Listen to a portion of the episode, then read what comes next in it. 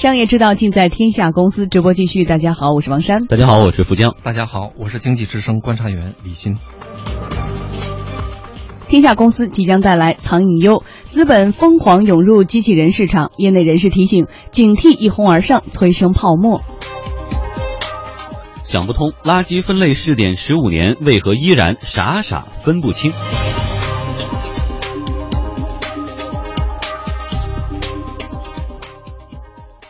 这时段我们首先关注的话题是机器人产业。在哈尔滨工业大学的机器人实验室里，一款可穿戴负重机器人新鲜出炉。实验室工作人员表示说，这个机器人即使是背上百斤的东西，也能身轻如燕。我们现在要背负五十公斤的重量给这个机器人，被某个机器人穿戴上之后，再背这五十公斤的重量，我们可能只能赶到五公斤这样的一个重量。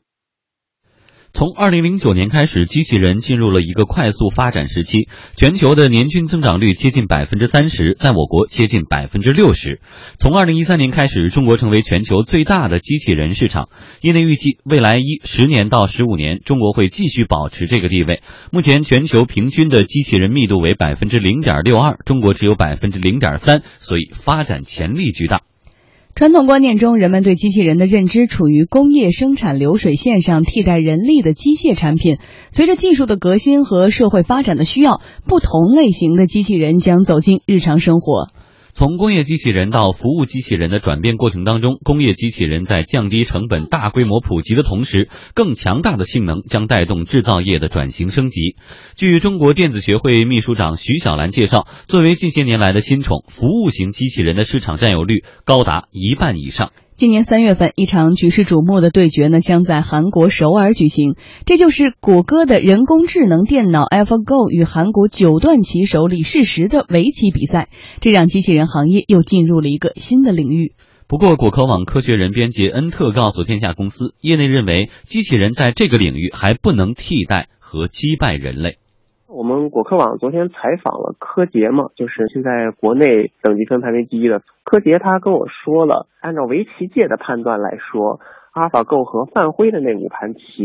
表现出的水平还跟李世石有一定差距。他们觉得范辉的那个发挥不好嘛，就是他们的评价是差不多贴了职业棋手的边儿，就是那个阿尔法 Go 的水平，但是应该是打不过李世石。但就是他们也跟我说，毕竟那个。阿尔法狗和范辉的五盘棋是在十月底的，就是距离那个和李世石比的时候也过也会过了半年。这半年期间，他的棋力肯定会再长进，但能长进到什么程度呢？这是谁都不知道。其实呢，机器人和真人的 PK 呢，始终都没有停止过。日本安川电机呢，在迎来自己一百周年纪念的时候，制造了一台机器人，并带着这台机器人挑战日本著名的居合术大师听景勋。居合术呢，就是瞬间拔刀杀敌术。比赛过程中，机器人刀术之利落，分毫不输于这位居合术专家。工艺美术家阿尔曼制造的肖像绘画机器人，也可以说是机器人界的艺术家。他用上传的照片作为素材，然后对其进行色彩值的分析以后，开始绘画。这个机器人曾经参加过一个互动展，展览当中，观众自由上传图片，机器人当场画。一位画家当时表示，不得不承认，这个机器人啊，画的还是真是不错的。嗯，我们上周就说过这个机器人的话题哈。其实这个机器人，就像我们刚才说，其实很多人对于机器人的认知处于工业生产流水线上替代。人工的机械产品，另外一种是我们刚才说到这些，应该叫做人工智能了。其实应该分一下这个领域哈。呃，但是我们先说回到这个小的切入点，三月份和这个李世石的一个比赛，是一个人工智能一个突破性的一个飞跃，你期待吗，李欣？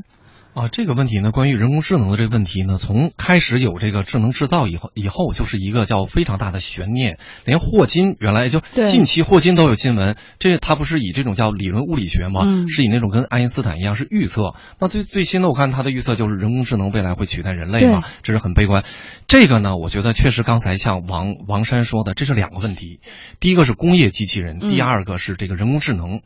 其实呢，真正产业化的，或者说我们国内目前或者说整个这几年它成为一种产业，叫工业四点零也好，叫什么那个二零二零工业呃叫智能制造，叫工业制造也好，它都指的其实是工业机器人。为什么说是工业机器人？因为它因应的就是在中国这个环境而言呢，就是人口老龄化，然后劳动力会减少，然后呢人力成本会提升，对我们这个都是近期哎我们说我们的这个经济可能会出现这种瓶颈也好，出现这个叫放缓也好，可能因应这个问题，然后呢大量的以制造叫劳动密集型企业发现当我出现用工荒的时候，我用机器人，那可以解决我各种问题，甚至让我的产量，让我的这个精确度叫精品的产出度会提高。在这种情况下呢，所以近几年来呢，这个叫机器人，特别是工业机器人，这机器人成为一个叫各地都大量上马。出现这么一个情况，但是呢，人工智能是另外一个问题，它代表呢是以机器学习为主，就机器通过你这种程序的设置以及各种交互手段的提升，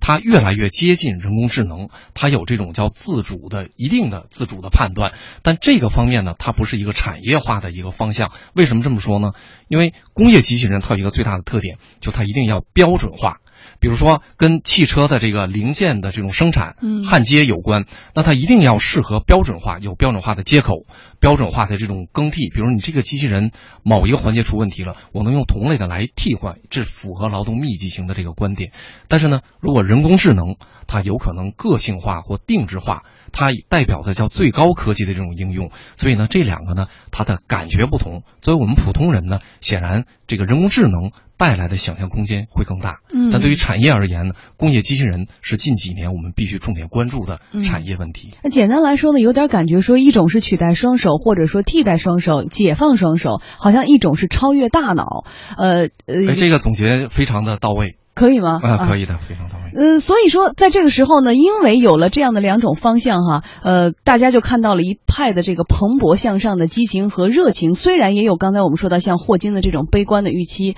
但是呢，整体的趋势呢，就是我们看到了各个地方呢都在挑战着，不论是人工智能还是在研发着新的机器人哈。随着去年五月份中国制造二零二五公布呢，规划背后蕴含的互联网加制造业智能生产模式带来了大量新型的产业机遇，机器人无疑就是其中最具发展前景的产业之一。然而，随着资本的涌入，各地机器人项目也是一哄而上。合肥机器人企业在短短一年的时间里，就从不足五家发展到近三十家。福建厦门以政府财政资金帮扶机器人企业发展，广东深圳则在二零一四年底实施二零一四年度机器人可穿戴设备和智能装备产业发展专项基金第一批产业链关键环节提升计划，政府采用无偿资助的方式支持企业项目。一位机器人厂商告诉记者，有些地方政府的盲目投资，让机器人产业面临着浪费资源这样的隐忧。智能工厂的建设，应该说也一直是我们的努力的方向。那么从我们现有企业的这样一个呃装备条件来看，有一些装备设备应该还是达到先进那个世界先进水平。那么还有一些呢，还是有很大的差距。我们要循序渐进来技术改，否则会造成很大的资源浪费。所以我们还是在补补短板、忽悠增长的这个角度来逐步来提升我们。据不完全统计，当前国内号称做机器人的企业呢，已经超过了四千家。业内预测呢，随着国家产业政策的鼓励和措施的支持，这种扩张趋势呢，可能还会继续。对此，工信部副部长辛国斌此前表示，中国要集中精力做好机器人的技术创新和推广应用，并且加强产业和科研的紧密结合，引领中国机器人行业整体技术水平的提升，防止一哄而上、低水平的重复。其实说到机器人啊，也不一定非像大家想象当中那样的，跟铁甲钢拳里边，它长得就要像一个人，有胳膊、有腿、有头、有这个躯干，也不一定。你像我路过这个削面馆，有的地方奥特曼削面。它其实就是一个机器在那不停的重复一下一下一下，对，机器手臂在那重复。再包括新华社说他自己也采用机器人写稿，其实呢就是一个模板，然后你填进最新的财报的数据啊、股市的数据或者比赛的数据，生成这样的一个软件，其也可以叫机器人。所以现在各地的发展机机器人是不是好多是打着机器人这样的名头，其实未必是真的在做制造业。呃，首先呢，这个机器人呢，就像刚才富江说的，它是一个叫智能程序运作的一个过程，它可以拟人形出现，也可以是它本来的这种机械的形态。那其实现在国内国国际呢，这个机器人分类非常复杂，比如两轴的、三轴的，什么坐标系的，这都是偏低端。呃，国内很多都是这种。那国际上那四大巨头呢，往往叫什么叫多关节的。马舵的。还有叫英文的叫什么 Skyra，那意味着就是各种形态，它只要能完成任务都可以。事实上，我个人觉得是这样。就首先呢，这个机器叫机器人或者叫智能制造，它首先是一个资本热度，再加上那个宏观产业的需求，所以有这种需求，各地产业园的这种上马，它是一个必然的结果。而且，机器人这个产业呢，确实有这个特点，因为日本。日本就是在上个世纪七八十年代，机器人这个制造工业开始崛起之前，它就是有这么一段时间的这个叫快速发展期，就各种小的也好，这种小工厂或者小的制造研究的这种机构，就好像哎，就是如这个雨后春春笋就起来了。所以理论上讲呢，一个产业，特别是像这种机器的这种叫分级别的这种制造的这个产业呢，它在大规模形成产业之前，一定会经历这么一道叫。蓬勃向上叫快速膨胀的这么一个阶段，这个阶段过完之后，可能才会有核心技术的区分，有这个叫工厂生产环境你是不是适配的区分，有这个核心技术啊这种甄别。所以呢，我们觉得，哎，在它开始崛起的时候呢，这个阶段理论上讲是必要的，也是健康的，但是确实有这种这种。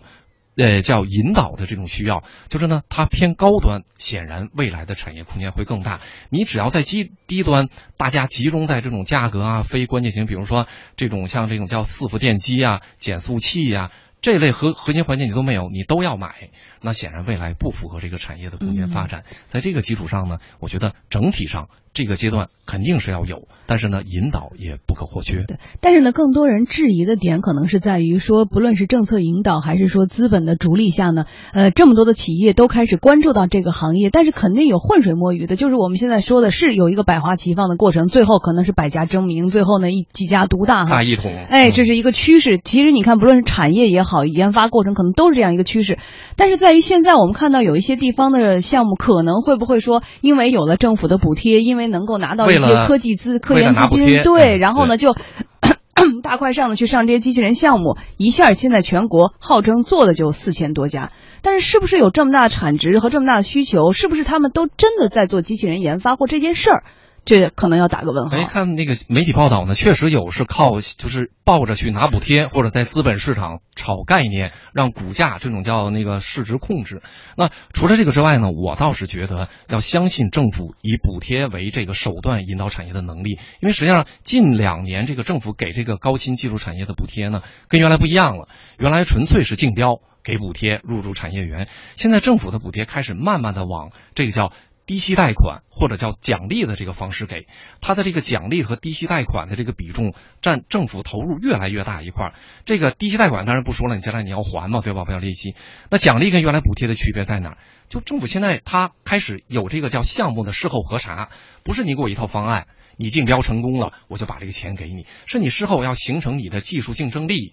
形成你的专利的成成果，形成你的市场份额，我才能把钱给你。结果导向，哎，不要低估政政府在运作这个叫资金引导这方面的能力。我觉得呢，这些在这个产业崛起过程中，问题肯定都会有。但是从大的方面讲，因为中国现在已经毋庸置疑是机器人的最大市场，那未来呢，确实它会成为机器人制造的。大国理论上讲还是可期的。嗯，最后再想象一下哈，李欣会认为说机器人接下来出现在我们的生活中，您觉得最快实现的特别你敢想象的场景是什么样的？啊，生活这个问题我还是因为现在其实扫扫地机器人、擦玻璃的这个机器人都叫机器人嘛。对。那擦玻璃的这个，但这个都太业余了，多少年了？哎，那就现在其实我们探在探讨，我觉得王珊的潜台词是能进行情感交流的这种人工智能。对，因为这个日常服务的这个，或者是跟你能进行交流。交谈满足你的一些哎这种情感。你看现在那个 Siri 啊、小兵啊都能够交流了，比如说正常的对话，你讲你让他讲个笑话、唱个歌，他都能答的特好，甚至比较